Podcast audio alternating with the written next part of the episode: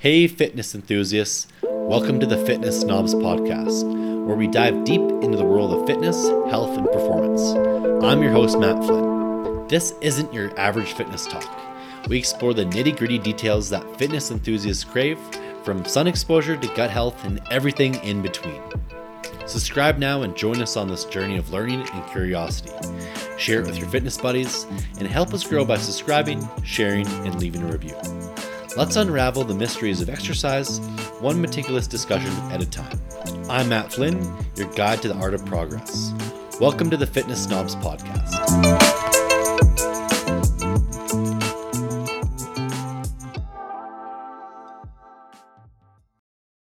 So today we brought on Curtis, and Curtis, um, Curtis knows he's very well versed in many different topics, from digestion, the immune system, uh, nutrition, exercise programming. This guy's a wealth of knowledge in so many different areas, but we decided we wanted to talk specifically on the immune system because that's kind of a, an area that's not really discussed a whole lot kind of in our health and fitness industry.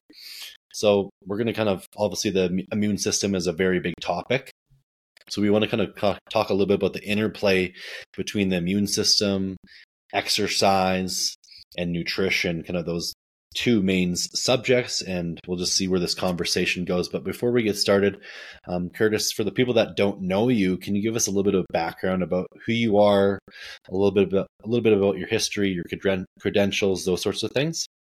For sure. So myself personally started my journey because I had a whole array of health issues candida, mold, mycotoxins, SIBO, Clostridia, immune issues, you name it, sleep apnea, all these kind of things. A lot of it was self inflicted. but so, so that led me to, you know, start studying nutrition and whatnot. And, you know, you start with the basic courses and then you kind of just go from there.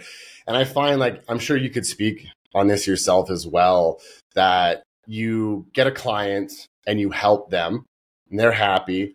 So they start referring you, but then they refer you someone that you're like, you have no idea what to do with this person because they have more severe issues that you've never encountered before. And I just, I don't know just the way life works and whatnot, but I just happen to get these clients. And so for those that don't know, I actually, one of my big pushers into what I do now is I was actually featured on the news for helping save a man's life from terminal prostate cancer. So that's where I really began to dive into what we call functional medicine. Um, you know, sometimes these terms get a bad name. Simply, we're looking at the why right we look at why did why did this individual get cancer right why is this person i was going to say also i met some people from the uk and i learned a lot about you know the why in that aspect in, to do with diabetes and infertility and whatnot. And so just one thing leads to another and you're hungry for more and you want to be able to help these people. So you start diving in. I started learning about genetics, the immune system, then I got into gut health and then I get into mold and you just dive into all these avenues. And that's why functional, like you mentioned, a wealth of knowledge. Well, as a functional practitioner, you have to be because you are getting these cases that these people have seen a bunch of specialists, they've gone to other coaches, and they've either gotten a little better and then relapsed, or they can't quite get over this hump that's still plaguing them. So then it's you got to go back to the why, and that's exact. That's what I do. And, and in regards to certification, like there's so many, like there's so many. Like on my website, I have a full list, but mainly mentoring a lot of mentoring. Who have you mentored with the most and kind of the realms of let's just focus on today, kind of immunity? So, in regards to immunity, it's a lot to do with Dr. Kurt Woeller, uh, mm-hmm. uh, mainly because, which we'll get into a lot of, we're going to learn that like fungus and mold play one of the biggest effects on immunity, on the immune system. And so, lots with Dr. Kurt Woeller, Dr. Gene Shaw.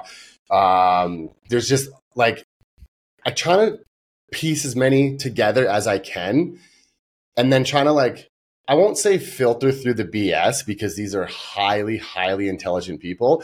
But when you are a practitioner that means you're putting things into practice. So you can see okay this piece of information that I acquired from Kurt Woeller works on let's say you Matthew but from Gene Shaw it doesn't work on me if that makes sense. And so you I try to find like a bunch of different avenues and not become biased to one individual. But I will say Kurt Woeller and Dr. Stuart Gillespie, unfortunately no relation, but um, those two are the in regards to immunity, they're the biggest by far. Like mm-hmm. very, and I wanted to say that too. Like when we talk about the immune system, obviously the goal of you know a podcast or this podcast is to keep it as simple as possible, but it's an extremely complex topic. So there's so many variables involved, and so hopefully I can cover enough that doesn't leave anybody guessing or implementing incorrect things. Mm-hmm. Um, but yeah, it's a big topic. It's very it's it's a headache. yeah, definitely. So let's just start off by asking you, like, what is the immune system? Like, I, I feel like most people listening to this podcast have probably heard about like T cells and macrophages and all the things that you would learn in biology. But what do you think is a kind of a good way to start this podcast in terms of like just defining what is the immune system? So what I actually like to explain, like in regards to like what is the immune system, is kind of like using analogies. And so what I'll explain, think of the immune system as a grizzly bear. Right? It's big, it's ferocious, it protects its cubs, and you don't want to mess with it. That's the biggest thing. Like I'm sure we've all heard audio or videos and things of grizzly bears attacking and whatnot. and so it's something that we just don't want to mess with, or eh, you know, or shall I say, other organisms that are not us don't want to mess with. And so you want to keep you want to nourish your grizzly bear right you want to keep it happy and you want to well actually you want to keep it ferocious is realistically what you want to do and I, I like explaining it as a grizzly bear because when i begin to break down how things work i find people can relate that and and we know it fights pathogens it fights cancer foreign invaders it fights everything that it believes is not supposed to be in your body mm-hmm. from a DNA genetic perspective. And that's yeah. the simple way that I kind of explain it. Mm-hmm. So if it doesn't believe that this should be in here, the immune system is going to react to that. And how it reacts is heavily dependent on what's going on and that we can get into. Okay. So, so like there's, there's a lot of conversation now around kind of the guts and that the immune system is is um is within the gut. Most of the immune cells are in the gut. Is that is that an accurate statement in your opinion? So yes, it is. And my beef with something like that is when we say uh, make a comment like that this is our vision now we're a very tunnel vision and so we go okay if, if 80% of the immune system is housed in the gut which is the correct you know what the re- literature says then we only focus on the gut. And gut health has become such a big topic now and such a hot topic. Everyone's a gut health expert all of a sudden. Everyone knows that one day someone told you to eat kimchi and all of a sudden they're a gut health expert because kimchi helped you feel a little better, right? And so I have a lot of beef in regards to that because one, we become very tunnel vision, and two, just like the immune system, the gut is so complex. But we have to look at other things like think of it, it starts like your tonsils. It's mm-hmm. like the first encounter, your tonsils. We look at your lymph nodes. We look at your spleen, your appendix, stomach line. Like we look at all these other areas that are involved in the immune system. And so if we're only focusing on the gut, and I've done this myself, so this is speaking from failure. Like you mm-hmm. just focus on the gut, and these individuals don't get any better, or once again, slightly better, but then there's that relapse that occurs. And so that's so when that comes to that statement, I mean, according to the literature, that is correct. But let's not just focus on the gut. Mm-hmm. Absolutely. So if it's not just the gut, then um, in terms of the whole immune system, do we have essentially then a bunch of systems at play that contribute to your overall immune function, immune response, and whatnot? 100%, right? And then that's where the argument will go back. Okay, well, let's say it's an adrenal issue, which then makes a thyroid issue, right? So, well, where's that coming from? The liver. Okay, well, the, where's that issue coming from? Then they go back to the gut. And so this is why, so everything leads back to the gut.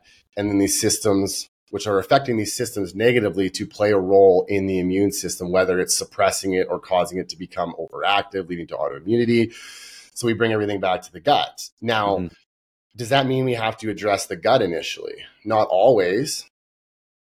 we could support these other systems because you're going to have a hard time dealing with the organisms that are affecting the gut without that grizzly bear. So we got to get that grizzly bear back.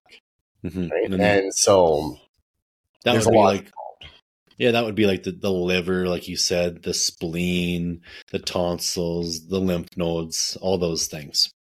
Yeah. Okay.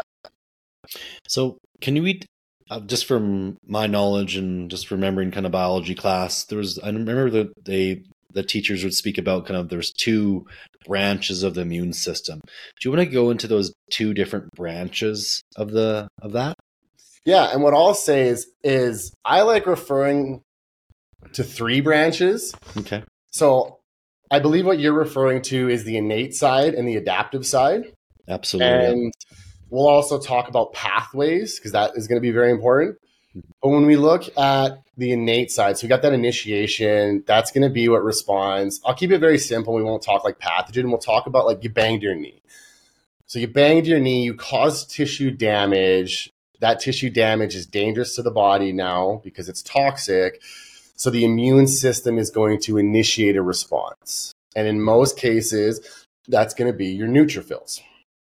So that's going to be like your frontline soldiers. They're the head of the pack. They're going to go in and respond. And with like, if you look at the uh, the literature, within like 42 minutes, you can just see a whole swarm of neutrophils coming to that damaged site, kind of idea. And when when you really look at that, that's known as a cell danger response. hmm Very explanatory. Cell danger. It's in danger.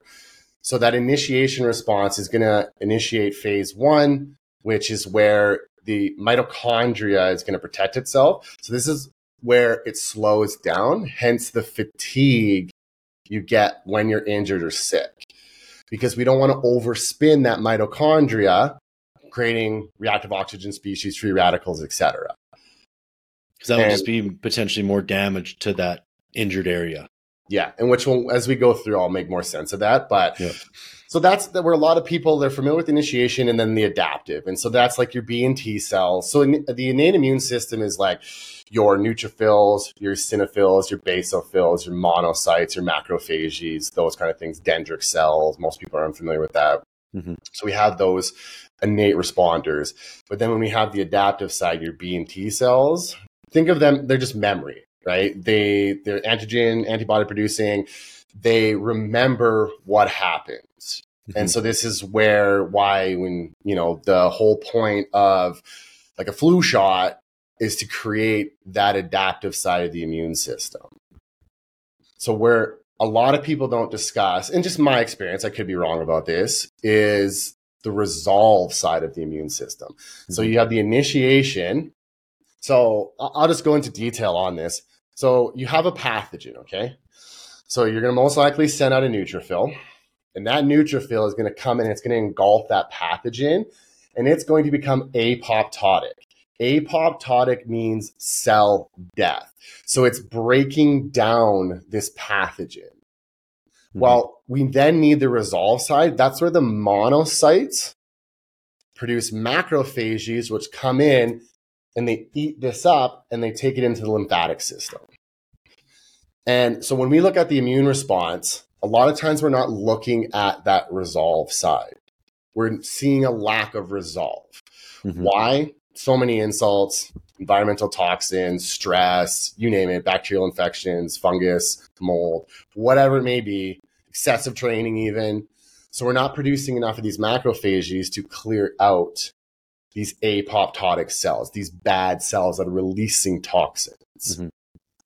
So So the the, the the the innate phase of the immune response is happening, um, and then this resolve piece, like you said, where the macrophages are coming in and kind of breaking up the pathogen or virus or whatever the immune system is attacking, and then essentially that is, that is not the third piece isn't happening sufficiently, or is it just a lack of some other systems system that's not allowing that kind of pathogen to get out of the body and that's where we maybe have relapses or lack of improvements or just continued illness is that kind of what you're talking about Yeah. So, like when we look at low macrophagy production, once again, that's going to be like stress, environmental toxins, etc., path, uh, bacteria, fungus, whatever. Then we look at the lymphatic system. Okay. The lymphatic system is one I'm not really sure why it, you know, kind of like people don't really focus on it. They don't focus on it. And you can really see, like, you'll see, like, you'll see it a lot in women. They have swollen armpits. They have, you you know, people say their lymph nodes. They're familiar with their lymph nodes on their neck and everything being swollen. The back of your knees. Like when I mm-hmm. assess body composition photos, I'm always looking at the back of the knees. You'll see mm-hmm. how puffy they are. So this this lymphatic system is not clearing. It's not pushing through the liver, and this is where we get chronic inflammation, or we get it because you're not even getting those those macrophages aren't even taking those apoptotic cells into the lymphatic system. So there's something going on in this individual that is causing this inability to clear this inflammation. hmm So the the lymphatic system, I know that exercise can help kind of promote the flow of the, of the lymphatic system.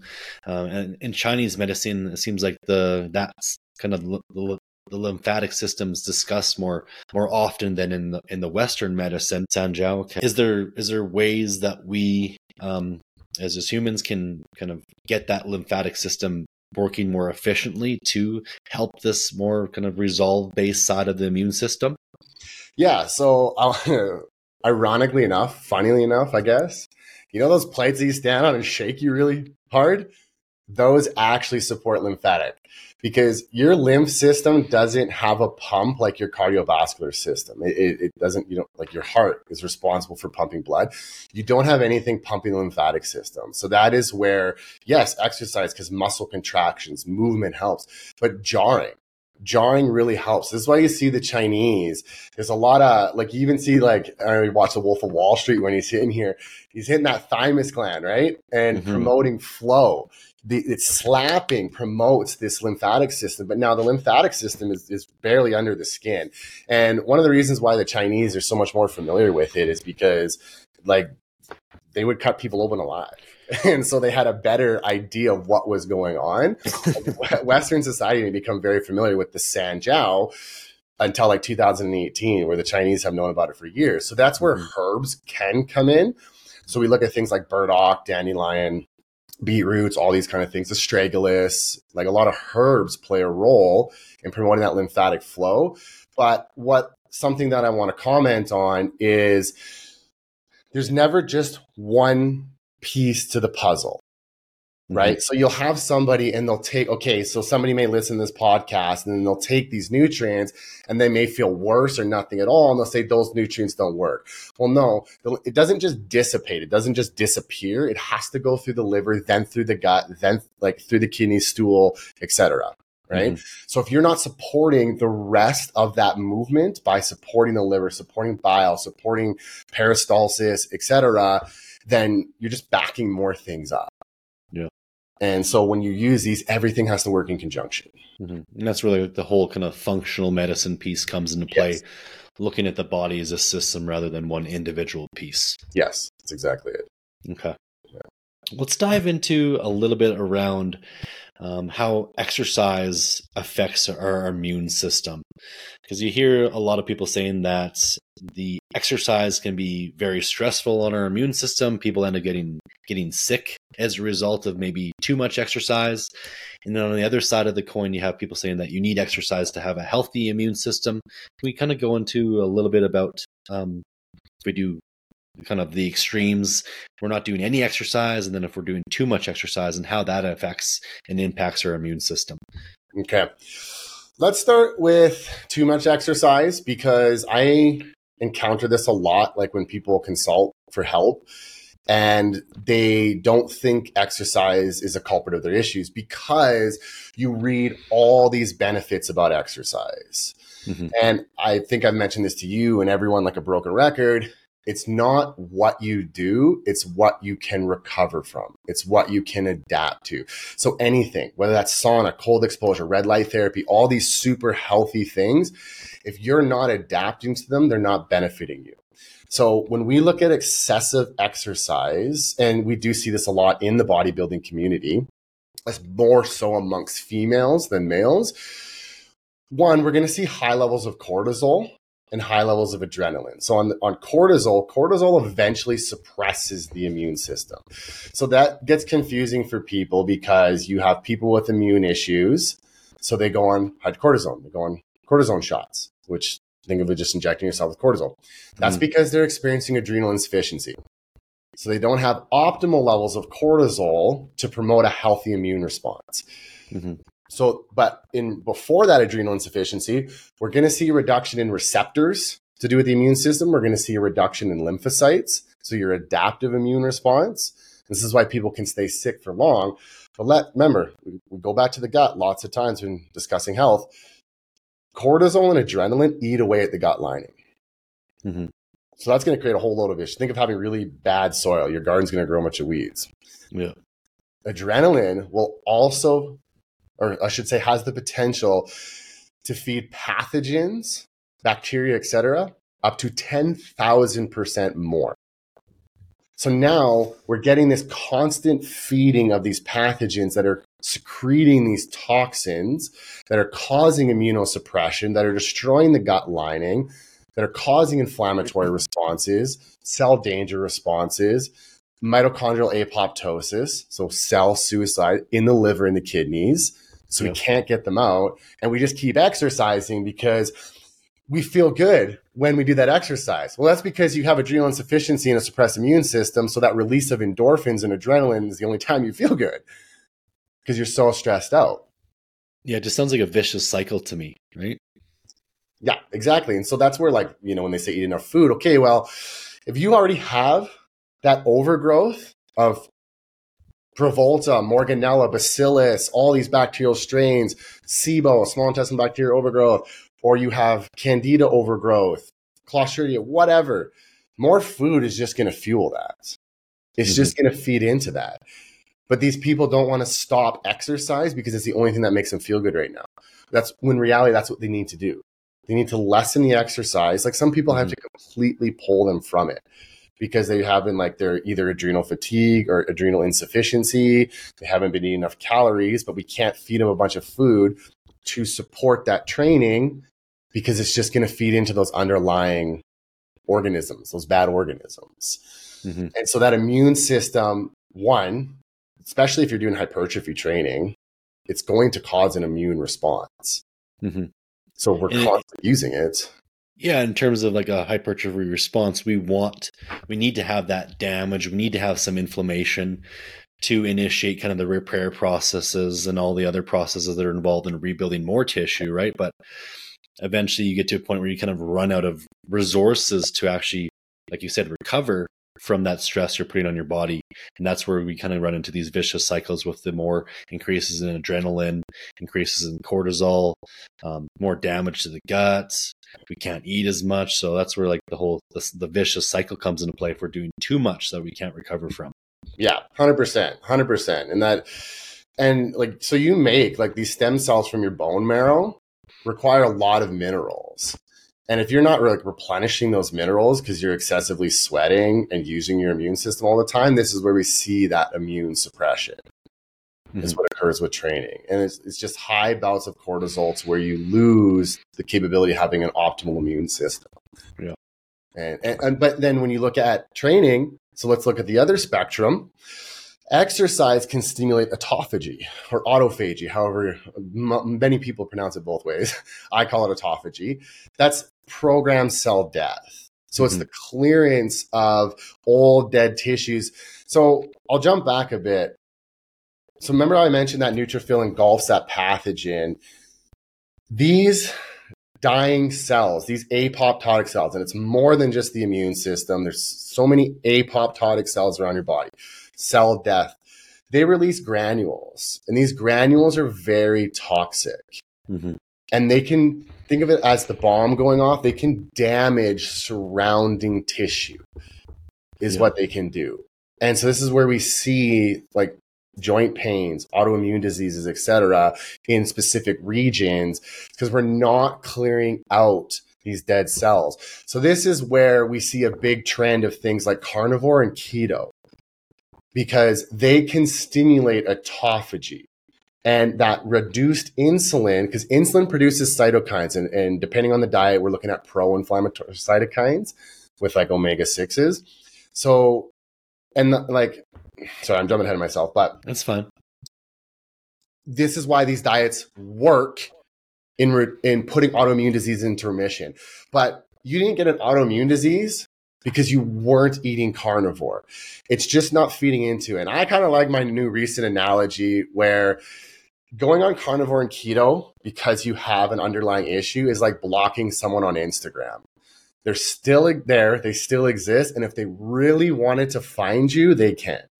It's very easy to find someone who's that when you've been blocked, right? hmm And so we get false readings in labs, in, in stool maps and organic acid testing because these organisms are just hiding because the grizzly bear is there. And so this is where we see, when we see no exercise and this inflammation is, like I said, we're not producing hormones. We're, I should, sorry, I should say that. We just less production of hormones, less stimulation of autophagy, you know, the reduced insulin leading to less cytokines. So this is where we can see that affecting the immune system. Because hmm. once again, stress is how we grow.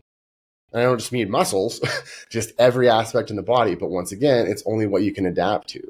This is where mm-hmm. under eating can lead to a lot of issues because you're causing this stressor, but you're not adapting to it.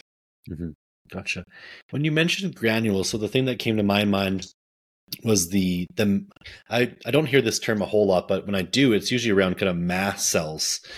Is is that kind of like the main granule that's created? Is the mast cell within the immune system? That's where we can have a lot of that collateral damage. So granules can be anything. They can Mhm. they'll be from the neutrophils, from like so your leukocytes, monophils, basophils, eosinophils, mast cells. Mast cells. So where we see like mast cell production a lot is because you have your erythrocytes in the epithelial lining, so the stomach lining. That's where a lot of mast cells are housed. So when we get damage to the gut lining, we're releasing a lot of mast cells, which releases a lot of histamine. Yep. And then this histamine sets off the immune system. It sets off basophils, eosinophils, things like that. Mhm. And this is where we can see these markers. And I remember, like one day, I remember you asked me a question. I think it was neutrophils in relations to basophils or eosinophils or something. It was the uh, monocytes to lymphocytes ratio, something that I heard Dan Garner talking about. Um, I forget specifically what he was using that ratio for, Mhm. but it essentially uh, it was a matter of essentially telling you whether or not you had some sort of bacterial infection if that lymphocyte to monocyte ratio was too skewed. Yeah. So when we look at monocytes, once again, they are, we can't measure macrophages. Mhm. Now, macrophages is the cleanup crew. They're the ones that come in and clean up that, because once again, that neutrophil is apoptotic. It's a beacon of inflammation. Yeah. So the cleanup crew macrophages come in, but we can't measure that. So we measure monocytes. Does that always mean they're converting to macrophages? No. But when you look at lymphocytes, if you have low lymphocytes, you're looking at chronic infection because you're constantly and like a, a, suppressed immune system because you're constantly pumping out that adaptive side those b cells and t cells. So then if we see high monocytes and so this is so this is why my response to that what i was going to say is you need the big picture because you need to see where neutrophils are at eosinophils basophils etc you need to see where all that white blood cells are at because that also indicates whether chronic infection or not suppressed digestion etc Mm-hmm. so you got to look at the big picture. So having just the monocyte to lymphocyte ratio could be there's many variables. There's many answers to what that could be, but probably what he's referring to is low means chronic, high means acute. That's like one simple way to look at blood work. But remember, most people are becoming familiar with this. We got lab range and we got functional range. So we have to look Yeah. at okay, just because lymphocytes, monophils, whatever, sorry, monocytes, they are in lab range, we still, as that person was mentioning, we look at the ratios because then that will tell us, oh, doctor says your blood works fine. Well, actually, I see this ratio is off. Yeah, because most people, when you get their their blood cell count, their uh, immune system numbers back, most of the time it's in range. If you look at everything, like you said, once you actually start to look at things a little bit more, um, through like a microscope at maybe different ratios, that's where you might you might see some things that actually aren't optimal, even though everything else is in range. Yeah. Like, have you ever had a doctor check your your immune panel, but not your ferritin? Absolutely. Exactly right. And ferritin is a huge sign of bacterial infection. This Mhm. is like your these bacterial infections, these parasites, these viruses. They eat iron. So when you have Mhm. all these women who are anemic, yes, it's you know you have a menstrual cycle, but it's probably also due to low stomach acid. So you're not assimilating these nutrients. And then when you do start assimilating them, you're just feeding an underlying infection. So taking iron supplement, not a good idea. You're just feeding the, You're just feeding the issue. You're just issue. feeding the infection. So it's and- almost like the, the body's. It's like a. It's a in a way a response that the body does on purpose to maybe help get rid of some of those infections by li- li- by limiting ferritin. Yeah, but what you'll see sometimes is you'll see a high ferritin. That's acutely because the body went into panic mode. So ferritin, for those that don't know, is your iron savings account. It started storing iron Mhm. due to an acute infection, right? And I was going to make a comment too. I was going to say like the reason blood work is so like misunderstood or you know not a great way to diagnose these organisms that are plaguing your health are designed to survive just like you and I. Where it takes you and I hundreds of thousands of years to evolve, they do it in days. And mm-hmm. one of the biggest ways that they avoid evade, sorry, the immune system is biofilms. This sticky mm-hmm. plaque that the immune system can't see them. So if, if if you can't see this organism, you're not going to send out soldiers. You're not going to attack it because it's hiding. But within hiding, it can still plague the body. Mhm. And this is why when immune suppression occurs, so now your grizzly bear has disappeared. You ask anybody their history that has like ulcerative colitis or some crazy health issue that's going on. Well, two years ago, I got a divorce, or two years ago, I went on antibiotics, or I lost my mother three years ago. And then you see, you follow the history, it started there. Well, as a child, I kind of had some issues, but they weren't that bad. Well, you had that grizzly bear the whole time. Now, all of a sudden, that grizzly bear has disappeared, that immunosuppression has occurred. Mhm. These organisms are like, sweet, it's our time to come out now. And then these major health complications set in. Mhm. And you just ask somebody their history, and you'll always see, oh, two years ago this happened, three years ago this happened, or whatever. And I've never been the same since Yeah. because these organisms colonized, evolved, etc., because of immunosuppression. Gotcha. And is it, do they um, evolve so much more quicker than we do because their lifespan is much shorter? Is that what's going on there potentially? Like, because I'm just thinking in terms of like when they do research on on mice, like their lifespan is a lot shorter, so Hmm. things happen a lot quicker. I think we just don't give bacteria enough credit how intelligent it is. I, I just think it's one of mm-hmm. those situations. We're designed for survival, right? Yeah. As they are. And I mm-hmm. think as a smaller organism, there's less going on. So they have less to worry. They don't have to worry about a mortgage payment. They don't have to worry about, you know, about their their boyfriend or girlfriend or whatever, right? And I, I don't Yeah. like that's honestly I don't have an answer for that. I just think bacteria is highly intelligent and it's just designed to evolve at a rapid rate. Is what I think. Okay, So- let's go back to the kind of the exercise piece. So just to kind of clarify a little bit, so we talked about the situation where we're doing too much exercise, and at the other side of the coin, when we're not doing any exercise, does that immune system or that grizzly bear does it kind of go into hibernation hibernation mode? Is that kind of what you were referring to earlier, or is that is that Well, correct? you could you could experience immunosuppression. I think with lack of exercise, um, once again, just comes overall lesser quality of health, which as Gotcha. a big system will affect the immune system negatively. Whether you don't produce enough lymphocytes, whether you're not getting enough nutrients. You know, sometimes you look at people who don't exercise, they don't eat enough food because they're just, you know, they're not, I was going to say they're not hungry. And you see a lot of research saying that exercise doesn't promote hunger you know, I'm no PhD student, I'm no researcher, but like I kind of think it does to a degree now, whether that's glucose regulation or not, I don't know. But I think people who exercise just eat more. Like they just, or they Mhm. should be, anyways. And so then Yeah. you have these nutrients supporting it. We get, you just get better production of things like stomach acid. It's just, like I said, we adapt to those stressors and we get better overall health, which Mhm. and as a broad spectrum is going to support that immune system. Gotcha. In in your experience, do you find that like a lot of people when they think working out, they just think of working out as one thing. Um, but in in your opinion, is like are all workouts created equally in terms of their ability to to improve immune function? Is there one type of exercise or one style of exercise that might be more beneficial for people in terms of, kind of for promoting kind of a more robust, healthy immune system? So you definitely you are definitely fully aware of how I program and do things, and most people aren't. But there are various ways you could train that affect the body differently. Every single form of exercise does create an inflammatory response. It to what degree is heavily debatable based off of the stimulus that you are going for. Mm-hmm. Most people in their daily lives, both general population and bodybuilders, are training in a hypertrophy type state that is going to be the most inflammatory.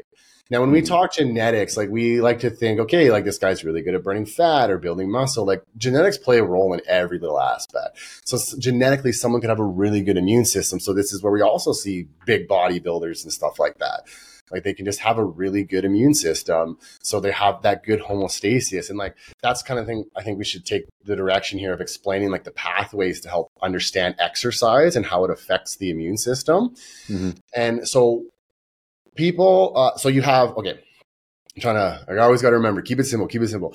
We got mm-hmm.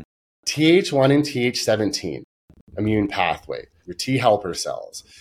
That is the side of the immune system that is catabolic.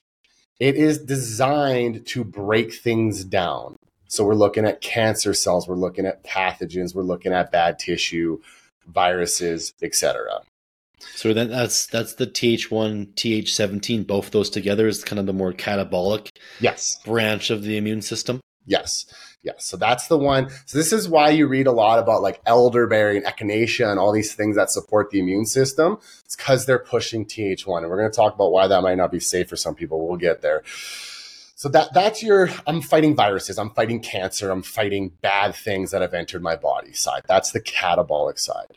Mm-hmm. So if you are someone who is TH1 or TH17 dominant, so you have like an autoimmune disease, especially organ specific, we can talk more about autoimmunity after. But if you have sleep issues, anxiety, cortisol issues, you have trouble gaining muscle, you're probably TH1, TH17 dominant. You don't want to be doing things like cardio.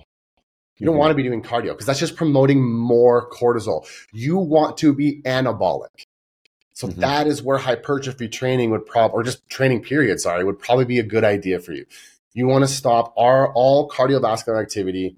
You don't want to do fasting. You don't want to do keto. You want to eat some carbohydrates and you want to do some training mm-hmm. to promote an that, metabolic response. Yes. To push you away from that TH1 response. TH1 or TH17. So the people that are like more genetically prone to building muscle or having a stronger immune system, they're likely not their kind of system doesn't favor favor the TH1 pathway, it favors the other anabolic side. They probably have good homeostasis of the immune system because mm-hmm. if you favor one way or the other, it's, it's you're going to have issues. So we'll go into TH2 now. Mm-hmm. TH2, think of that as your allergen response. That's what's going to fight allergies, produce antibodies, etc. Mm-hmm. That is also anti-inflammatory. But TH dominant, you're going to have people that have asthma, allergies, seasonal allergies, whichever, and acid reflux. Those are the mm-hmm. three most common causes or, or signs, sorry, of a TH2 dominance. Now, what can happen is you can see people from a young age have a bunch of viruses, etc., and maybe it didn't plague them to the point that they over so they rebounded so they're th1 dominant because they're fighting all these viruses. So the body knows okay we need to be more anti-inflammatory so let's push th2 and it went too far. So this is where you'll hear about delayed onset allergies. I used to never get allergies. Now i get them all the time. It's because mm-hmm. your immune system overcompensated and pushed too much th2 th2 trying to be anti-inflammatory trying to bring things back into that homeostasis, but it kind of overcorrected. Yes. Yes. And then we have T regulatory cells. which is immunosuppression. excuse me, is immunosuppression, but rather more involved. Like think of it as homeostasis. So if you're activating more, the immune system can it can't be heightened in both. You can only be high in Th1 or Th2, Th17, etc. Mm-hmm. T regulatory cells is a big topic, but we'll keep it simple and they can help promote immune homeostasis. This is why we see things like CBD and what it does for cancer because that individual with cancer was Th2 dominant. So they did CBD, brought it back a little more to homeostasis. So now they have supporting Th1 to fight that cancer. Because the, the Th1 is more catabolic, it would break down those cancer cells. That's correct. Yes. Promote more natural killer cells, stuff like that. And then in terms of, I'm just thinking now about like people talk about adaptogens and their ability to modulate the immune system, ashwagandha, uh, reishi, lion's mane, all those adaptogens. Um, do each of them kind of play a different role in their ability to modulate the Th1, Th2 systems? And that's why we need to be careful about what we're taking because a lot of the a lot of experts claim for these all these things to be healthy, but in some cases we take these things and they make things worse. Okay, I love that you brought it up. I was kind of like on my walk this morning. I was like, I can't wait to talk about mushrooms. Uh, so, ashwagandha, like that adaptogen, where we're going to see immune promoting properties is because of its effect on the adrenals, effects on your cortisol level, on your stress management very simplistically put, it, the better your stress management is, the better your immune system is going to be. We'll just keep it very simple and say that. So ashwagandha is relatively safe. It is more, it, it is nourishing, but it can be sedative. So if you're somebody with adrenal insufficiency or adrenal fatigue, you don't want to be doing ashwagandha. Mm-hmm. But you're going to have these symptoms that you think you need ashwagandha, when in reality, you need the opposite. You need more nourishing and stimulating. Your anxiety isn't coming from overproduction of cortisol. It's probably coming from adrenaline. Who knows what else, right? That's a whole mm-hmm. tangent, anyways. But okay, find people that have something like MS, multiple sclerosis. That is most commonly a Th1 autoimmune disease, Th1 dominant autoimmune disease. Because remember, it's catabolic. So you were constantly pushing out the catabolic side of the immune system, which eventually started attacking the myelin sheath, which mm-hmm. degrades that myelin sheath, exposes nerves, creates these motor pattern issues, etc. This is how we get multiple sclerosis. Majority of these individuals will say that they tried maitake, shiitake, turkey tail, reishi, lion's mane, etc., and they felt way worse. Mm-hmm. That's because those mushrooms push Th1. So if you have allergies, awesome. If you mm-hmm. have cancer, awesome. Mm-hmm. But if you have an autoimmune disease, don't touch mushrooms. Maybe mm-hmm. lupus though, because lupus is systemic. So this is where we get into the complications of the immune system. Sometimes systemic autoimmune diseases are Th2 dominant. Yeah. So you just have to find out the history. Yeah, this is where things get really complicated for sure, and that and this is where I think people do that do have health issues that aren't easily resolved with like your basics, um, some exercise, proper sleep, proper nutrition. That's where they eventually need to come to someone like you, who can kind of address these complexities and then maybe come up with some more kind of specialized intervention to find a solution to the problem that they're facing. Yeah, when it comes to your immune system, like obviously what's happening today matters, but it's more about what happened years ago. Years ago. Mm-hmm. As a child, were you C section or vaginal birth? And then what happened after that? You ask history when it comes to immune health, because that's what's going to dictate what the immune system is doing today is the mm-hmm. history of it. And that's how you can find out whether someone's like I thought I was Th2 dominant. So I took yeah. Th1 supporting nutrients and felt way worse because I had asthma. Well, the asthma was coming from a fungal infection. Mm-hmm. Right. So it's history. So it's history. And then also you got to take into account too, because evolution's happened over thousands and thousands of years. Maybe looking back at like generations, mm-hmm. your parents, their parents, your ancestry. I imagine that also kind of plays into your genetics, your your immune system, and whatnot. Yeah. Mm-hmm. Definitely for sure. So let's obviously we talked about a lot of different things here, but what are some in can you give us a couple like practical takeaways for someone who just wants to who wants to have an, a better immune function so that they're better able to kind of fight off these viruses feel better overall from a uh, exercise perspective uh, obviously it's very individualized but if you can give us some just practical takeaways yeah so if you're like so let's comment again the th1 dominance we're looking at like sleep issues cortisol issues anxiety joint pain uh, usually organ specific autoimmune diseases like multiple sclerosis. Hashimoto's can go both ways. So that's once again in the complexities of it. But if you're one of those individuals, when it comes to exercise, you know, too much of a good thing is a bad thing, not enough, right? It's that sweet spot. Mm-hmm. You know, I say don't exercise more than four days a week, maybe only three, depending on your history.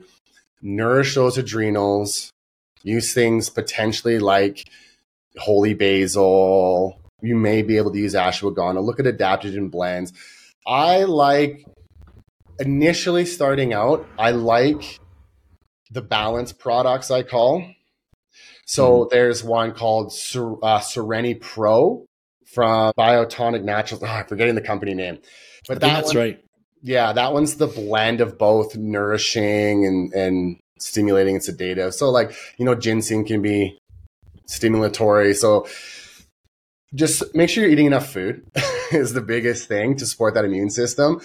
But you have to look at okay, training can push the immune system a certain way, but if you have something underlying, I always recommend trying to address that first before you start pushing training or utilizing training as a tool for immune function.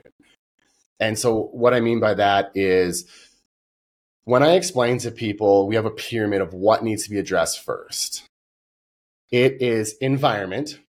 So if you are living in a toxic environment, whether that's like pollution, mold in your home, whatever, or you're with a really bad partner and you just hate being at home, like that kind of toxicity, that has to be taken care of first. Or if you have some sort of trauma that you've never dealt with, that comes before all.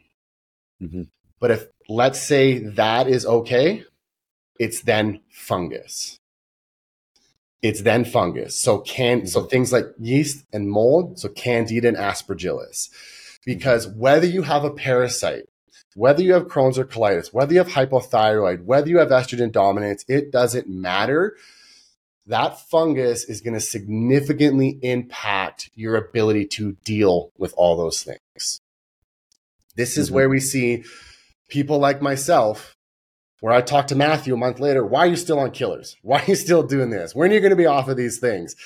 because the fungus was never addressed. So you just keep relapsing.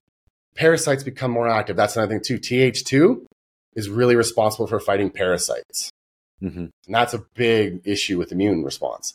But so that's it starts with fungus. So if you're somebody who has, and I know we don't want to make this about gut health, but I'll just say if you have sugar cravings, if you have joint pain, if you have autoimmune diseases, if you have a white film on your tongue, undigested food, bloating and gas, etc., you should really consider trying to figure out if you have a fungal overgrowth. If you live in a water damaged building, if you get sick all the time, right? that should be the priority. And then we can implement training. But I do believe that, yes, there should be some training. There should be some form of training. You might just have to take a break for a week or two, maybe a month. But always make sure that you are training to some degree because it will promote that adaptability, that resilience. It will improve that immunity. Well, that makes that makes sense, and like it comes back to what you said earlier on about just working within your means of recovery. Mm-hmm. Because if you're doing too much, you're not going to be able to recover from it, and likely you'll get some sort of negative results. And if you're not doing enough, same thing can happen. It's kind of like that inverted U in terms of the bell curve exactly. Yeah. So, well, I'm training everything. So mm-hmm. stress is stress. So whether it's training, whether it's relationship, whether it's a gut infection, stress is a nutrient depleting response. Mm-hmm. So we're going to lose these nutrients like your fat soluble vitamins, A, K, D, E, all these things that are going to promote immune health, gut lining integrity, zinc. We're going to lose a lot of zinc, selenium. We're going to lose B vitamins, super important for immune health. so this is where it's important that you manage your stress. We're going to lose, we're going to get an HCl reduction, stomach acid reduction. Yep. So not only losing, not only depleting nutrients within the body, but now we're not absorbing or assimilating them from outside of the body when we're eating our food or taking our supplements. And so this is why number one thing is to manage your stress. Yes, for some people, training is a stress manager, their escape. Mm-hmm. But just don't make it like six, seven days a week, like I see some people do, and and everything, right? So, yeah, hundred percent. Yeah, especially if, if you have other stressors in your life. If if maybe that's all you do, and you don't have a job, you don't have a family, you don't have any outside traumas that you still need to deal with, any fungus issues, then maybe yeah, you can get away with six or seven days per week. But that's no one that I know. yeah, yeah, we're in a world where it's it's highly unlikely. Yeah. yeah. Okay, let's let's let's transition now over to more kind of like the interaction between nutrition and the immune system.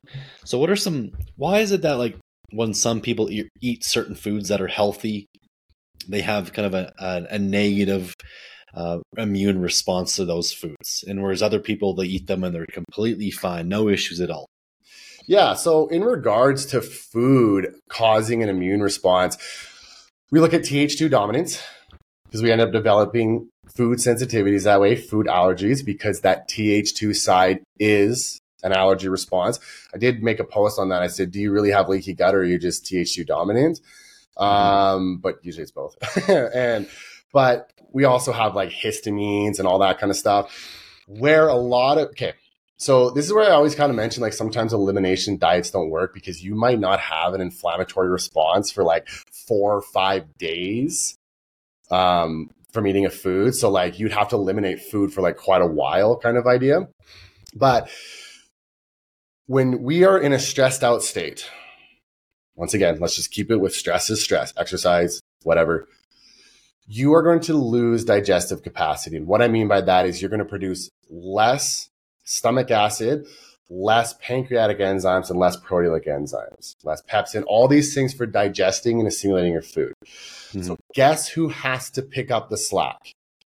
Your immune system. Your immune system will start to break down food. So, you will get an inflammatory response every time because you don't have enough digestive capacity to digest food. And so, someone that you and I know, I won't mention names, but we had a conversation um, a couple days ago, and she's like, "Why is my white blood cell count low?" Mm-hmm. And I'm like, "Chronic infection and probably trying to digest your food." Mm-hmm. Because it has to pick up the slack. The immune system now has to break these things down.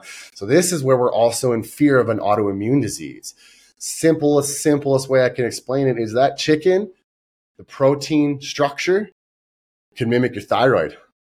Mm-hmm. It can mimic your spleen, it can mimic your muscles, whatever. So then you're constantly breaking down chicken with your immune system. All of a sudden it goes, wait a minute, that adaptive response takes over because you've been eating chicken for more than three days straight. So that's when the adaptive side takes over. Mm-hmm. It starts recognizing another tissue in the body. This this looks like what I'm supposed to be breaking down, and then those that those lymphocytes start going after it, mm-hmm. and so you and can get that. Obviously, it's not the chicken, but it would be the the amino acids within the chicken. Protein, that's yeah. the protein that are kind of yeah. consistent across other tissues in the body. Yes, that's correct. Yeah. Yeah. So in terms of the, the, the instance where the person had the, the low white blood cells, would there be some way that you can kind of support the creation of more white blood cells kind of to offset that? Again obviously you want to treat the root mm-hmm. of the issue but in in that case where maybe things are a little bit lower they're like are there certain foods that we can actually eat that would be kind of more more promoting in terms of boosting our white blood cell count so that we have just more resources to pull from? Yeah so like in a situ let's just use that situation as an example um, and then we'll kind of go into like a broad. So if we are looking at poor digestive capacity, that is where let's look at supporting the digestion because then we'll take we'll take a load off the immune system. So it doesn't have to work so hard. So we can look at things like pancreatic enzymes and like HCl. Now, as you know, Matthew, careful with HCl. If you don't, if you have ulcers or high levels of H. pylori or gastritis, you don't want to take it. Um, if you take it and you get heartburn or something, you're fine. Just stop it. But I always start with supporting the digestion is a big place. And then we look at like our fat soluble vitamins is a really big one. So your vitamin A, your vitamin K, your vitamin D, and your vitamin E. Mm-hmm. Really, this is where multivitamins can actually be super beneficial. Like they can be super, super beneficial because they'll contain all these nutrients that you need to help promote this white blood cell production. Um, but also things like like zinc is a really big one. And when we look at elderly individuals, these elderly individuals are seeing a reduction in their thymus, which is producing these T helper cells mm-hmm. for the immune system because of zinc deficiency. Well, why is there zinc deficiency? Sure, probably just not enough in the diet or not supplementing, but it's that reduction of that digestive capacity as we age. Even if you're super healthy, it's just just keeps going down. So we're seeing malabsorption of these nutrients that support this immune function and this building of the immune cells. That's where like glutamine comes in. Mm-hmm. Glutamine can help promote lymphocyte production. So this is where I'm not sure if you're familiar, but I'll tell people to hammer like zinc and glutamine if they feel a cold coming on, and they usually can kick it because you're feeling you're sorry you're feeling the immune cells. But what you have to be careful of is glutamine can because you'll hear people will make a comment that glutamine made me feel worse. Two things it can produce glutamate but it also helps reduce ammonia being created by bacteria but then you have to flush that ammonia. So then you can get a detox effect. So you have to be careful with glutamine sometimes. Mm-hmm. um, but also too like an autoimmune disease if you're fueling the lymphocytes you could be feeling the autoimmune disease. So you have to be careful with that kind of stuff but a yeah. multivitamin goes a long way because most like the biggest just to play devil's advocate like a lot of people say that multivitamins are useless. Yes they have a large array of vitamins and minerals within the multi but usually the doses of each are so low that they don't actually have any significant impact. Is that just because the multivitamin is, is crap? Or what's your kind of take on that uh, yeah, that's because people go to Walmart and buy a multivitamin. so there's an actual research paper. I don't. I have. You'd have to look for it. I'd have to look for it. I do hmm. recall reading it one time. Maybe I shouldn't be talking about it because I can't remember the link. But it was like a 20 year study of that Centrum one a day vitamin. It actually decreased lifespan.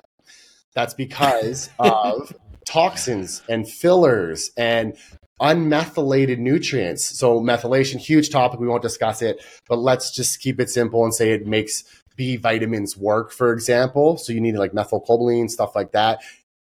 The, they have the unmethylated forms. You can get B vitamins from Kodak film. You get it from plastic. So there's a mm-hmm. reason this multivitamin is on sale for $12.99 at Walmart because it's just garbage nutrients.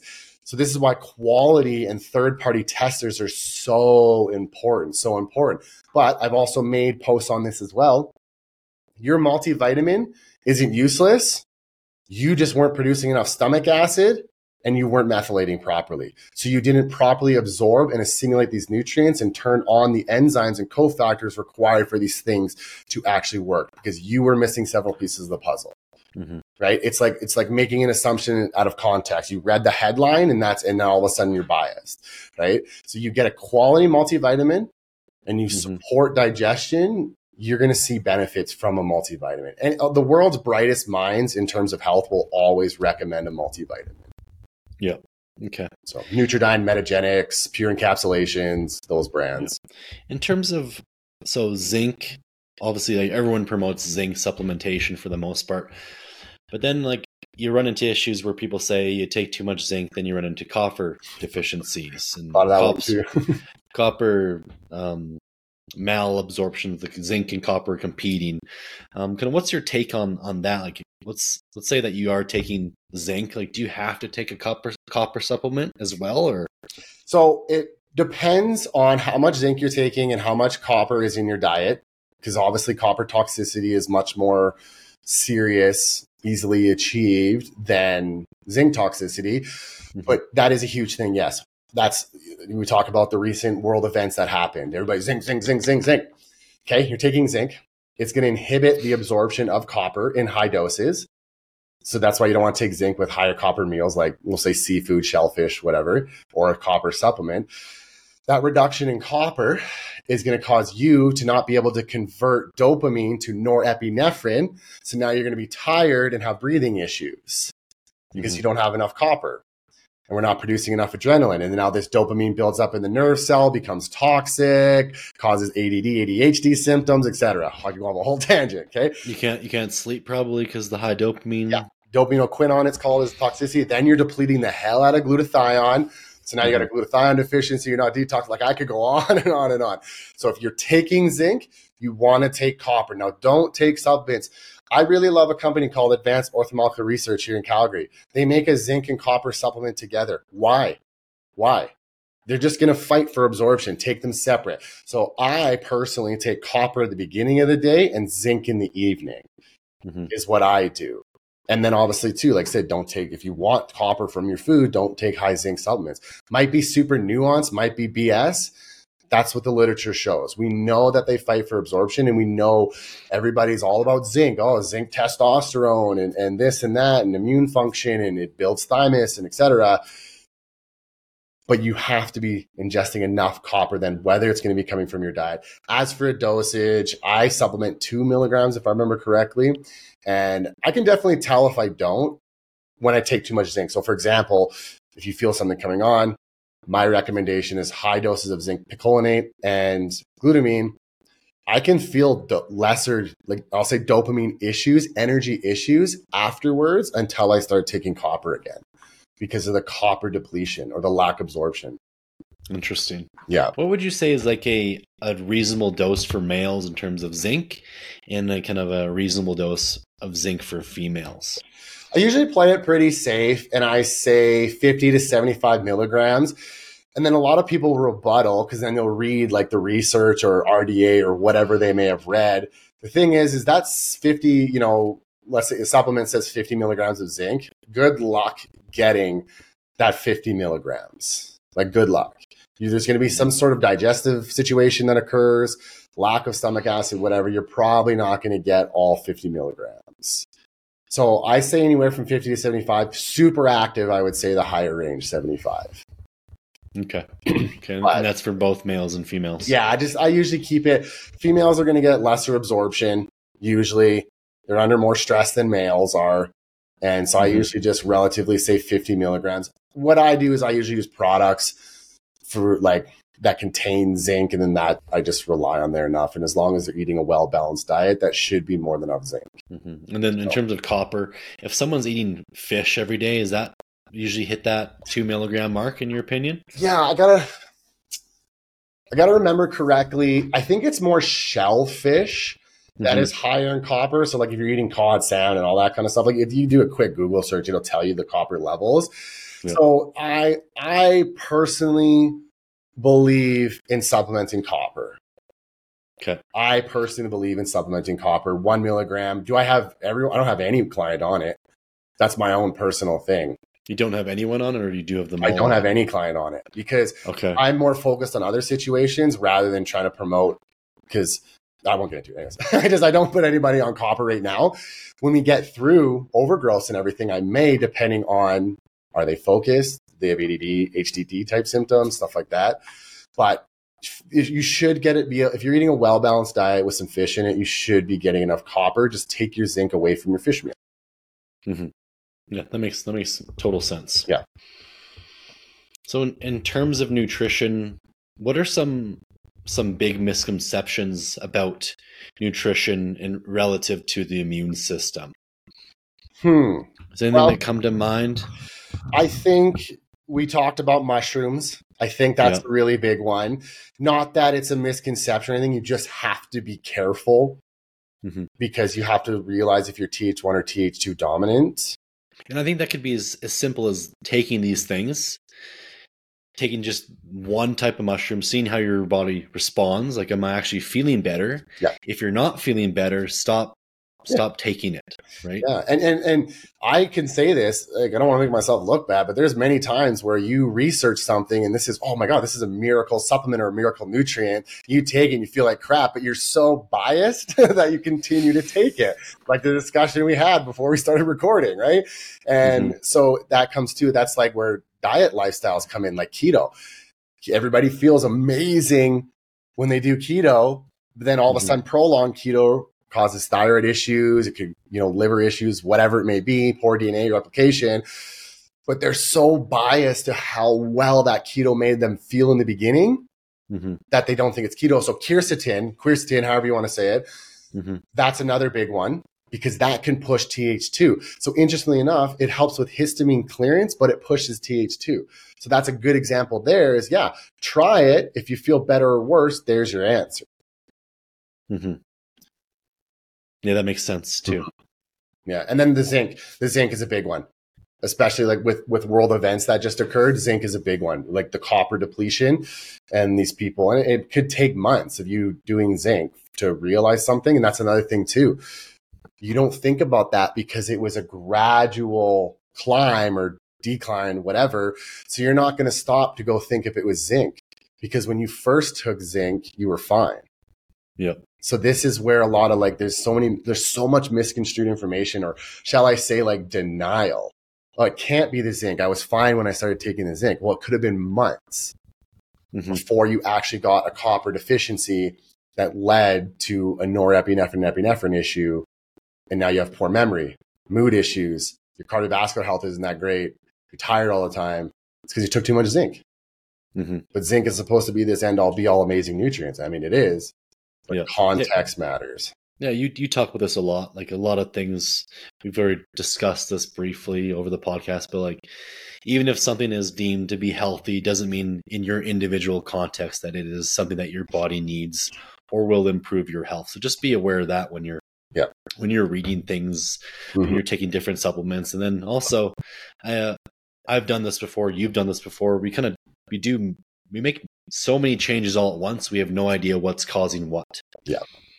Taking Big one. adding in 10 different supplements at once or changing our diet with six different types of foods Yeah. and we have no idea what's what's the cause Yeah, that's a big one. And yeah, you're right. I'm, I was, I've been guilty of that with myself, with clients.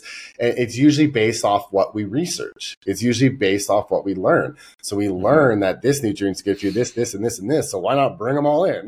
right? You don't know Mhm. what's doing what. You don't know if something is counteracting, right? Especially when we talk about the immune system. Mhm. There, there have been people where all I've done is pull TH1 supporting nutrients without even using TH2 supporting nutrients, and they just feel way better Mhm. just from pulling their supplements because that catabolic response has been lessened. Now they have better adrenal function. They're getting better sleep. There's less Mhm. pain. They're Mhm. reaching homeostasis. They're getting an anti-inflammatory response.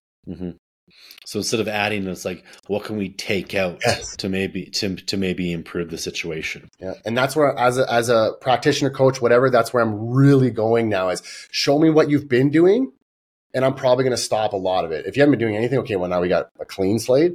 But a lot of people are taking nutrients that they think is helping them because the internet said so. In reality, it's making them worse at this moment in time. Doesn't mean that mm-hmm. nutrient's bad. It's just not right for you right now. Mhm. So gotcha.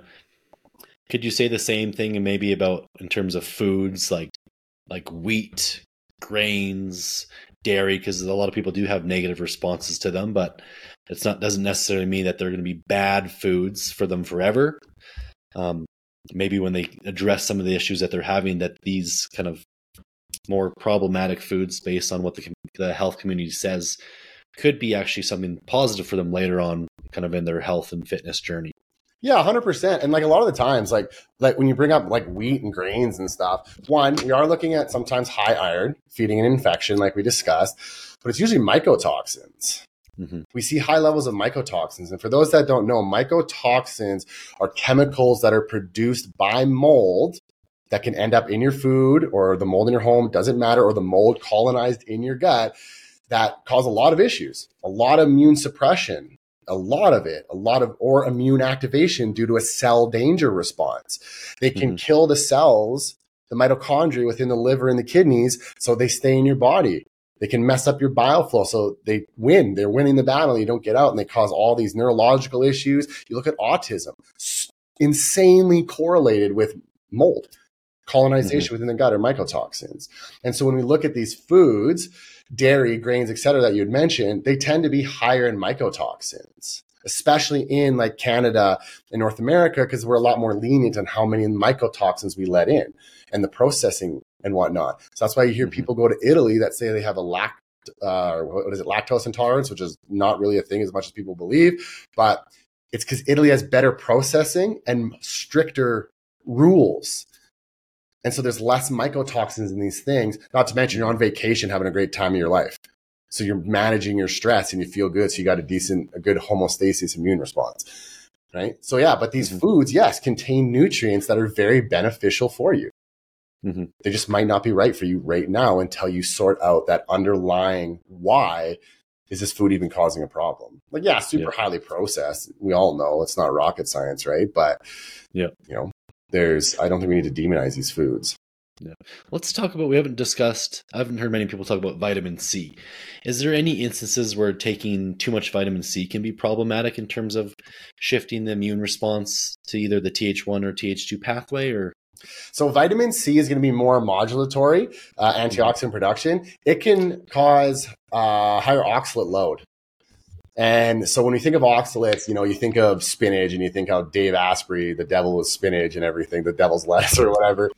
yeah, Oxalates, they can form crystals in your joints and in your muscles and lead to pain. So when you look at like rheumatoid arthritis, we can link that with oxalates. They also cause like a lot of neurological issues. So people will heavily notice brain fog.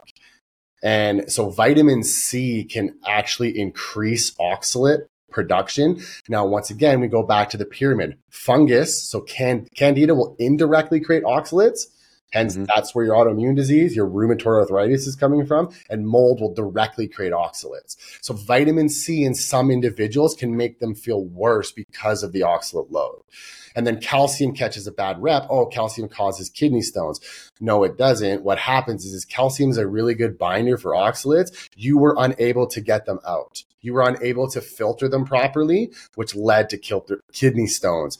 So this is why calcium citrate they recommend for reducing oxalate load because calcium, the citrate is poorly absorbed. So the calcium will bind to the oxalate better excreted through the GI tract and through the urine, so you can decrease the oxalate load that way.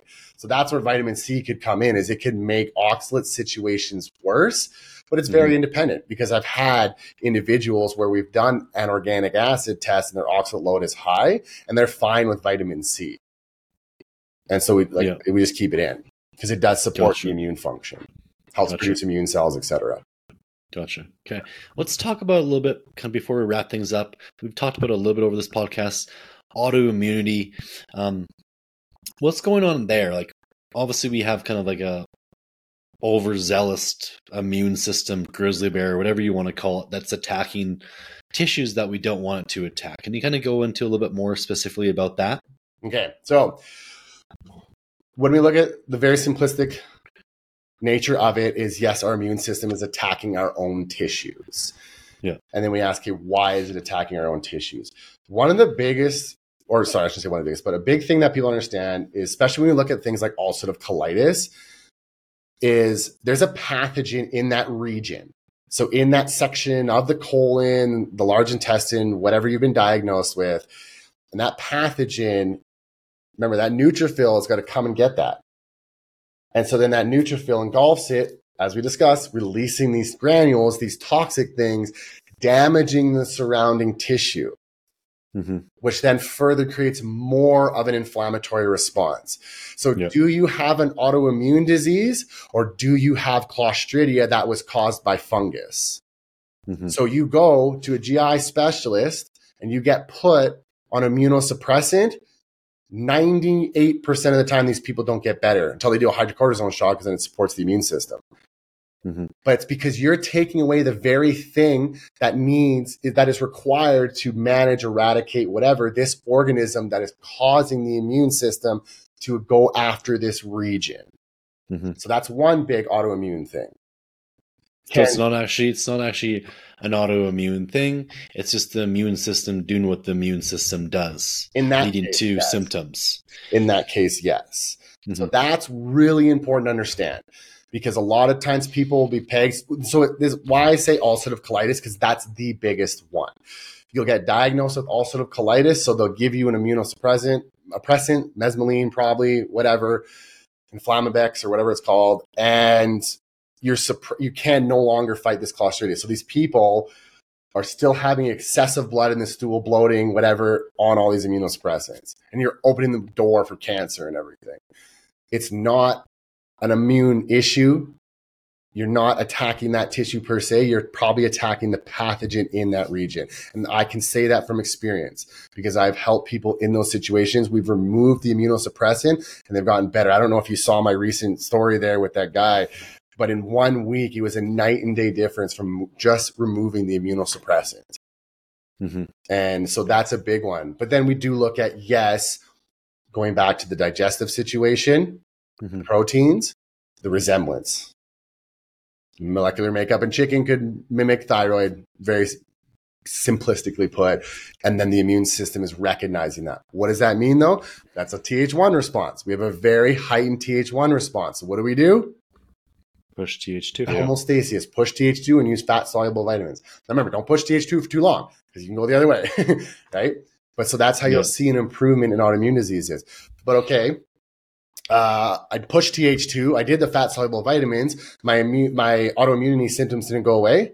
It's because Candida is there. Because Candida is constantly producing TH17, your catabolic side. It's then producing interleukin 6, which is producing cortisol. There's your anxiety. There's your autoimmune this is why I can't get better no matter what I do because you're not addressing the candida, which is also killing the lymphocytes. Mm-hmm. So then you're getting sick all the time, right? Yeah. So, so that's I kind of got off track there, but no, no, no. What you're what you're saying is it's great to just to provide these details that people tend to miss and, and overlook. So, um, like we kind of talked about the start of the podcast, like these things are very complex and if you are suffering from severe issues that you can't just find can't find resolve for after extended periods of time that's where you need to kind of look you need to dig deeper into these things. And yeah. I find with my my clients people i work with like it seems like autoimmune conditions are becoming more and more prevalent in modern times. And i don't know the exact reason for why that is. I think it's largely because of just environmental factors, just yep. additional stressors on the body. Um, yeah, it's, it's it's tough to see, right? It's it's both. I would say the digestive capacity issue and the fungal overgrowth, especially in females, especially those who have done birth control. Mm-hmm. So we're seeing, and then not to mention, like every immune cell has an estrogen receptor, hence why women are eighty percent more likely to get an autoimmune disease because estrogen levels are higher. Yeah, they tend to be higher in these women, whether it's because they're not detoxing it properly or they just have, you know, mimickers, whatever reason why they're just producing a lot of estrogen. Because like food too, like you eat a lot of food, it can produce estrogen too. You're like more dietary fats to produce pregnenolone, to produce mm-hmm. testosterone, whatever, it can produce more estrogen. In terms of athletes using performance enhancing drugs like testosterone, um, in the case where their their estrogen values will naturally increase, mm-hmm. would you want to bring estrogen back down to within natural ranges, or is it just like that ratio of testosterone to estrogen? Is there just need to be some sort of balance with, between the two to manage that TH1 to TH2? Yeah, so here's the context in regards to that. I would personally say, as a broad diagnosis to bring it back down to natural levels. And the reason being is because estrogen can increase hit, like it, it can decrease histamine clearance. So then we get a more immune response that way. But mm-hmm. the thing is, as a bodybuilder, you want to grow, right? If you're running the, those, those performance enhancers, like you want to grow, you need that estrogen to grow. So mm-hmm. you don't want to tank that and then like libido, sexual function, like you need that estrogen. And yeah. so it's uh, it's context. So this is why you get worrisome about people using, you know, uh, aromatase inhibitors or estrogen blockers and whatnot. You need that estrogen, but yes, the the out of let's say a natural level, you can get immune responses, you can get poor detox, all sorts of issues there. Um, candida itself too will promote estrogen. But then you look at testosterone, testosterone tends to promote TH17. So a mm-hmm. catabolic response, not in everybody, but it can. Mm-hmm. And then you have when we look at just hold up one second because like most people would they would view testosterone as being more anabolic in nature. Yes. So And can you kind of speak more on that specifically? How the testosterone would be more catabolic in nature? Is that not referring to maybe muscle tissue, but to other things in the body? Is that what you're? Yes, yeah, it could definitely push different pathways. It could definitely affect different tissues. You know, this is where we see some bodybuilders have these, you know, obviously, like, yes, you're filtering performance enhancers, but like we see liver issues and kidney issues because it can push that Th17, which attacks those organs. You know, you look at Chris Bumstead, the autoimmune disease of his kidneys and stuff like that, very well could have been from testosterone usage. Right, because we're, we're going into a realm that's not natural. And there's not a whole lot of necessary literature around Mhm. kind of super physiological doses of performance enhancing Yes. drugs. Yeah, and that's the yeah, that's exactly it. That's exactly it. There's not a lot of research done on bodybuilders. There's not a lot of research A- in mm-hmm. regards to like immune health or digestive health or whatever. There's not a lot of research that's done on them. So we mm-hmm. can't. There's not a lot of literature that we could go off of to say, hey, this does this, this does that. Yeah.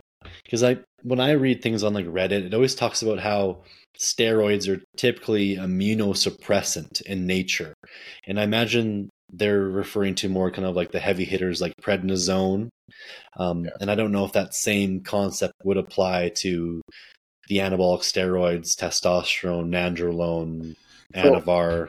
Yeah. So where I think those would play a role is one, obviously affecting the gut. You got to filter everything through the gut, and if you got some issues, it's just going to make them worse. But also, we look at stress management. Mhm. Testosterone will flush dopamine quicker. And the less, so a lot of people are familiar with roid rage. Mhm. That is low dopamine. That Mhm. rage was just that individual trying to build dopamine because that testosterone and their tanked estrogen from taking aromatase inhibitors or whatever causing is causing dopamine imbalance in the brain leading to rage fits. Mhm. The rage fit is a consequence of trying to produce more dopamine. That is you trying to produce more dopamine. The consequence is you punching a wall. so, So it's like a, it's a behavioral change. yeah, so that behavior it's the same with bipolar, right? We, oh, you're so you're mad one minute and then you're happy the next because getting angry built that dopamine. And dopamine is your healthy stress response. That's why after your roid rage or your bipolar episode or whatever you want to term it as, Mhm. you're happy because you got that hormone, you got that dopamine. But when you don't have that, you're responding more with cortisol, which then leads to the issues we discussed in the beginning, gut lining issues, immune suppression, etc. So that's where anabolic steroids could eventually lead. I think one mechanism to immunosuppressant is just you're stressed out more. Your whole body is stressed, you're emotionally stressed, you're physically stressed. It's just Mhm. stress. Yeah, and you're just depleting your resources, like you said. Yeah, especially your stem cells, your satellite cells that are required for immune function. And so that's that's where so I think that's a few mechanisms that occurs with the anabolic usage. Not to Mhm. mention it's a foreign substance you're putting in your body. Yeah, that most people aren't getting from an actual accredited lab, Yeah. pharmaceutical company. They're getting Yeah. from some underground lab. You have no idea what conditions it's being made in and whatnot. So, mm-hmm, for sure. and then you throw in the the aspect of polypharmacy. Usually, bodybuilders are using five plus things at once. You don't. No one actually knows how that's affecting the entire body as a whole. Yeah, that's exactly it too. Yeah. Yeah, yeah too many variables. You just can't figure out. too many variables. Yeah. And I think, as you know, we've talked about this before, is like some of the best bodybuilders are the ones that have the best genetics for health. That's they can exactly it. they they can they can clear these things. They have they have stronger livers, they have better kidneys, they have better hearts that have just allowed chill them. they are. They, yeah, think of. Ronnie Coleman. They're so chill. They're so down to earth. Like Phil Heath might be the exception, but But look at Kai Greene, look at Ronnie Coleman, um, Brain Fart. Come on, um, one of the most famous Jay- bodybuilders. Jay Cutler. Jay Cutler. There's another guy, old guy. I'm having a total brain fart. Everybody loves him. His training protocols. oh, Dorian. Dorian Yates. There you go. Yeah, Dorian Yeah. Yates. They're super chill people.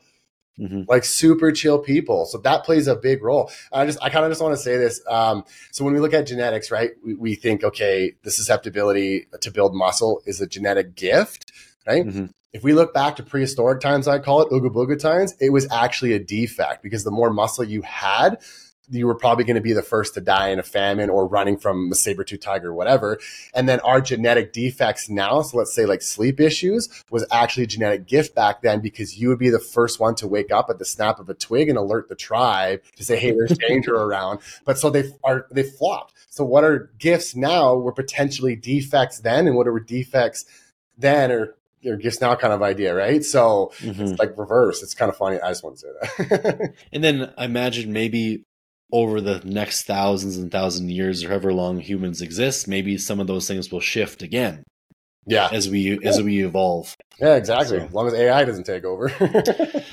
well, I think it's already kind of is, yeah, but yeah. started. Yeah, it's, it's crazy.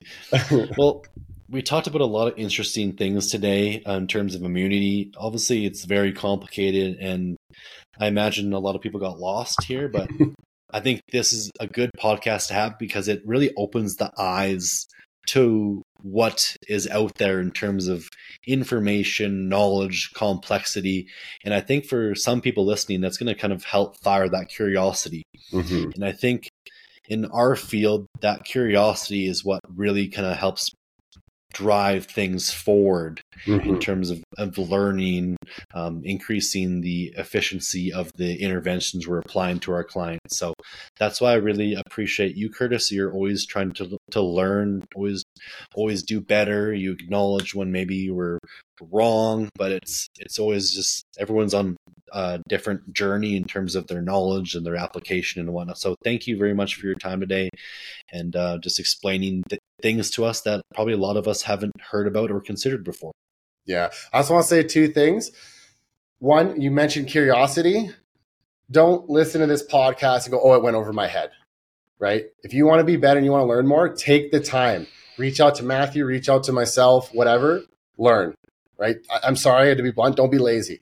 Whenever I hear, oh, it went over my head, that means lazy. I don't expect a general population person to not like, don't, yeah, go over your head. That's fine. But if you're a mm-hmm. coach, mm-hmm. practitioner, whatever, make sure that curiosity is piqued and try to learn. Second, pro resolve mediators. Okay. Mm-hmm. That, that is one thing that I can recommend for practice, should be able to recommend for nearly everyone is pro resolve mediators. So Metagenics makes one called SPM Active, Thorne has one, Life Extensions has one, and Nutri-Dyn has one to my knowledge. Mm-hmm. These come in, remember I was saying the initiation resolve, they will produce more macrophages. So they'll come in and they'll help clear. That's your cleanup crew. So that's mm-hmm. a very, if you have an autoimmune disease or you're really struggling with chronic inflammation, look up pro resolve mediators. They'll go a long okay. way. So for that's kind of like one of your go-to supplements for people with kind of more immune-based yes. issues. Yes, yeah, it definitely helps with the resolve. If people are struggling with their own health issues and they're just having troubles finding a resolution, um, can you give us a little bit more information about where they could maybe contact you if they want to kind of hire you for help or for coaching? Yeah, for sure. So my website is lifestyle.empowerment.ca. And then I've been I've been experimenting with Instagram names because they say you have to have something in your name that says what you do, but you also don't want it to be a thousand characters long. So, which my last one was. So I'm trying this one out. It's funct. So F U N C T dot M E D dot Curtis. So funct dot med dot Curtis. So we'll see how this one does in terms of actual attraction and, and engagement. But, but yeah, that's, that's pretty pretty self explanatory and it's like so. Relatively short. So I think yeah. should do well. I hope that one works. so this my last one. What was it? Functional health coach Curtis. so it was like this long or whatever. So, but yeah, like that's usually you reach out to me on Instagram is usually where um, you know I can tend to respond the most sometimes, or like I said, my website at lifestyle.empowerment.ca um, is the best way to reach me. And so, and also, I, I, saw this on your website. You do mentoring for coaches as well, yes. as well that are kind of interested in learning more about these things that we discussed. Yes, that is correct. Yeah, and I, I quite enjoy mentoring. I love mentoring. I love mentoring. Yeah. So yeah, Curtis like, Curtis is a great uh, great teacher for sure, and um, if you work with him, he'll he'll definitely help you if you're willing to put in the work. So I appreciate that, and I've definitely improved over the years in regards to dumbing things down. And sometimes you get excited, but it's, it's you know, understanding where people are coming from and and you know, that's why I try to work on analogies, you know, whether it's gut health, I use the anthill analogy, immune system's the grizzly bear, getting blocked on Instagram, whatever. so try to things things that people can relate to get exactly. blocked on Instagram. All right, everybody can relate relate to getting blocked on Instagram. yeah. So well, I, hey, I appreciate the time, Matthew. This is fun. This is exciting. Yeah. It's been a while since I've done a podcast, so thanks for having me on. I really appreciate it. Yeah, no worries. And hopefully we can get you on again another time. Yeah, man. Maybe go more into some specifics here that people have questions about or some other topic. Yeah, for sure. Sounds okay. Good. Have a great rest of your Sunday and I'll, I'll talk to you later. You too, man. Thanks for tuning in to the Fitness Snobs podcast. If you enjoyed our discussion, hit subscribe for more. Share with your fitness crew and help us grow by leaving a review. Stay fit, stay curious. This is Matt Flynn signing off.